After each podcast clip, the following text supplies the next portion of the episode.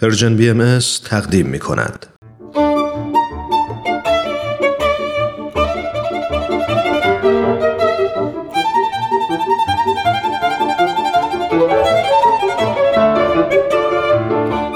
سپهر سخن فصل اول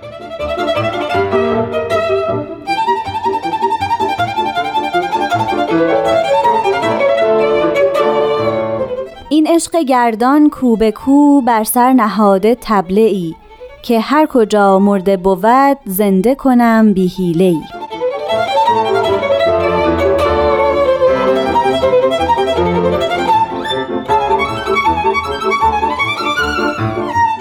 شنوندگان دوست داشتنی رادیو پیام دوست وقت شما به خیر.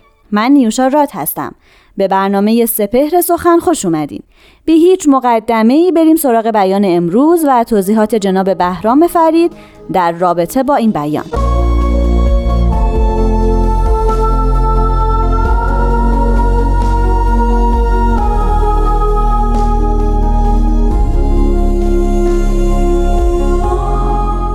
حضرت بهاءالله میفرمایند مردمان را مرده انگار با زندگان بیامیز.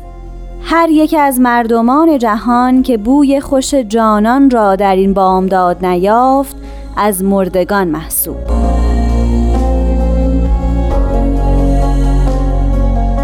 دوستان عزیز شنوندگان محترم بیان هست با الله رو شنیدیم. مردمان را مرده انگار به زندگان بیامیز. در بادی سخن شاید چنین به نظر برسه که هست با مردم رو به دو دسته تقسیم می‌کنن. اصولا تمام ادیان الهی تمام شرائع الهی وقتی که در این جهان قرار و قوام یافتن به یک طبقه بندی بین مردمان دست می‌زنن.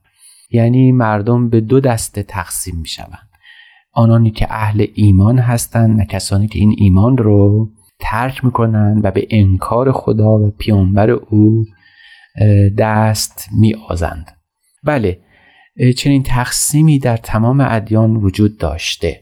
شاید سخن حضرت مسیح معروف ترین گفته در این هیته باشه. آنجا که یکی از افرادی که به حضرت مسیح مؤمن شده بود از او خواهش می‌کنه که یا استاد بزرگ اجازه بده قبل از اینکه به دنبال تو بیایم بگذار تا بروم و پدر خودم رو که مرده است دفن بکنم. حضرت مسیح میفرمایند بگذار مردگان را مرده ها دفن بکنن. این سخن حضرت مسیح نگاهشون در تمام ادیان منعکس شد. اینکه مردم اگر از حیات روحانی محروم باشن اگرچه زنده هم باشن جز مرده ها محسوب هستند این بیان حضرت مسیح بعدها در نهج البلاغه حضرت علی هم منعکس شد.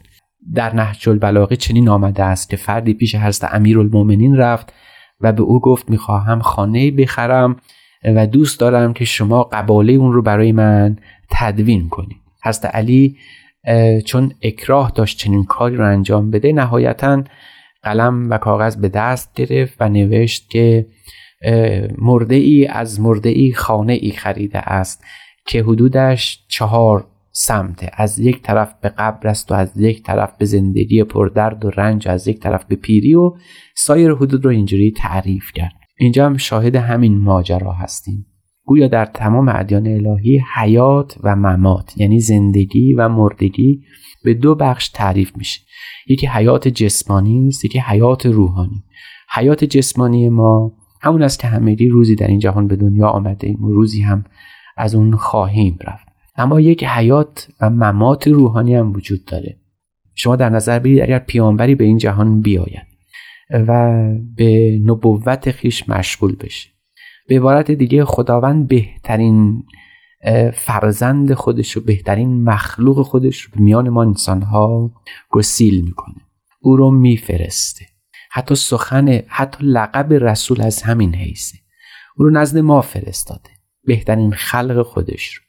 او کسی است که به تدوین عالم مشغول. او کسی است که به طراحی آفرینش دست می‌زنه. او کسی است که تعالیم رو تعالیم الهی رو برای بشر به ارمغان میاره. او کسی است که فرهنگ و تمدن رو از سر نو دوباره ابداع می‌کنه. او کسی است که باعث ظهور یک تمدن جدید میشه. حالا ایمان به چنین کسی و انکار به این فرد می‌تونه زندگی روحانی و ممات روحانی فردی رو رقم بزنه. مرگ و زندگی چنین چیزی است. در نزد مظهر ظهور. برای همینم حضرت مسیح در انجیل فرمودند لکم ان تولدوا مرتین. یا در جای دیگه سخن از این از تو بال من ولد مرتن اخرى یعنی خوش بال کسی که یک بار دیگر به این جهان به دنیا بیاد. سخن از دو تولد سخن از دو باز آمدن به این جهان است. یک بار که حیات جسمانی ما آغاز میشه در طفولیت یک بار دیگه که حیات روحانی ما کامل میشه.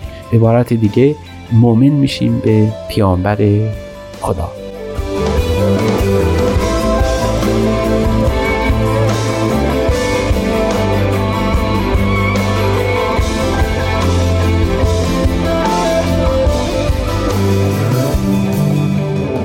شنوندگان عزیز دوستان محترم من دریافتیم که زندگی انسان و مرگ او دو معنا داره. یکی مادی است و یکی روحانی است. اگر از چنین چشماندازی به چنین قلمروی نگاه بکنیم اونگاه در خواهیم یافت که این می‌تونه تعمیم پیدا بکنه. چنانکه اون عارف بزرگ عین القضات همدانی در کتاب مشهور خودش به اسم تمهیدات برای ما گفته بود که انسان ها هر بار که می‌خوان به قلمرو جدیدی از معرفت نائل بشن یک نوع زندگی دوباره رو آغاز می‌کنن. پس برای نه تنها ما فقط دو بار به این جهان میاییم یک بار حیات جسمانی و یک حیات روحانی. هر بار که می‌خواهیم حوزه جدیدی از معرفت رو پیدا بکنیم بعد از سر نو متولد بشیم. او معتقد است ورود به این جهان یک تولد است. به ملکوت خدا تولد دیگر به جبروت خداوند تولد دیگر. و از همین نه و به همین سیاق می شود گفت که دائما ما در حال از سر نو متولد شدن های مکرریم. شاید در اینجاست که بگیم که یکی از معانی زیبایی که در این بیان حضرت حالا به دست ما رسیده فهم و معرفته. وقتی حضرت بالا میفرمایند هر یک از مردمان جهان که بوی خوش جانان را در این بامداد نیافت از مردگان محسوب شاید بیان حضرت بالا منظورشون از این بوی خوش جانان تلطیف روح انسانی است در بادی معرفت در این قلمرو کهکشانی معرفت. معرفت خداوند شاید کلید حیات تمام نوع انسان در تمام قلمروها باشه. شاید سخن خداوند که بارها به ما گفته بود من عرف نفسه فقط عرف ربه یعنی هر که خیشتن شناخت خدا رو شناخته به همین وجه ناظره. که انسان باید دریابه و بفهمه که معرفت خداوند اصلی ترین و مهمترین جنبه حیات روحانی او رو تشکیل میده.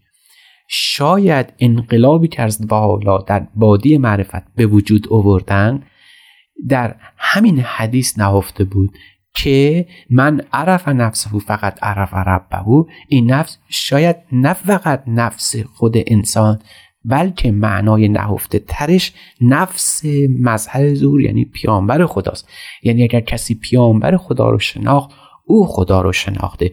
و این انقلاب معرفتی این شکوه و جلالی که در قلم روی معرفت حضرت حالا برای ما به وجود آوردن حاکی از این است که اگر انسان به این معرفت نائل بشه و به تعبیر ملیح هنری حضرت حالا بوی خوش جانان را در این بامداد بیابد او زندگی حقیقی پیدا می‌کنه. چنین کسی رنگ و بوی عالم رو طور دیگری مشاهده می‌کنه. چون از نگاه معرفت شناختی به قضایا توجه می‌کنه. از ظواهر امور به باطن پی می‌بره. همون نکته ای که باز دوستان ما روشنفکران ما و اون کسانی که فیلسوفان عصر مدرن هستند مثل نیچه مثل هایدگر مثل هوسرل اینها بهش پی برده بودن. و اون این بود که آنچه که باعث میشه انسانیت انسان ظاهر بشه نه تکنولوژی به تعبیر یونانیش تخن است. یعنی اون که باعث میشه انسان فن آموز باشه فن سالار باشه بلکه افزون بر این استفاده ابزارها انسان رو به حیات حقیقی او رهنمود نمیشه بلکه حیات حقیقی او در گروه معرفت شناخت و شاید از همین رو بوده که سخن از بالا در کتاب است در همون آیه اول چنین است که ان اول ما کتب الله علی العباد عرفان و مشرق وحی. یعنی نخستین چیز در این عالم که واجب از هر فردی در این عالم به او توجه بکنه معرفت پیامبر خداست. این شکل از زندگی این این رسیدن این نیل انسان به چنین معرفتی حیات انسان رو دگرگون کنه او پژمرده است زنده میشه. او ظالم است مظلوم میشه. او جاهل است عارف میشه. پس می‌بینیم که این معرفت حیات انسان رو دگرگون کنه او گویی از سر نو به دنیا میاد. کسی که پیش از این از ارزش های دیگری استفاده می‌کرد و بهره می‌برد و به نوع دیگری زندگی می‌کرد شمشیر به دست می‌گرفت و به قتل دیگری میپرداخت. این چنین کسی با ایمان خودش شمشیر از دست میده و سر به تیغ شمشیر میسپار و در دین خداوند جان خودش رو رایگان میده. ما در تمام ادیان شاهد این اثر نو متولد شدنهای مکرریم یعنی هر پیامبری که پا به جهان می‌گذاره قصدش این نیست که دین به وجود بیاره. کار انبیا دین ساختن نیست دین سازی نیست. بلکه پیامبر به این جهان میاد تا ما رو به مدد معرفت خداوندی و الهی خودش ما رو از سر نو به دنیا بیاره. ما رو یک بار دیگه به حیات حقیقی خودمون واقف بکنه. شاید تمام شهدا در تمام ادیان گواه چنین متولد شدنهایی باشن تو باول من ولد مرتن اخرى در خاتم کلام این سخن از بالا رو تایید این گفتار کنیم. میفرمایند هر که از این چشمه چشید به زندگی پاینده رسید و هر که ننوشید از مردگان شمرده شد.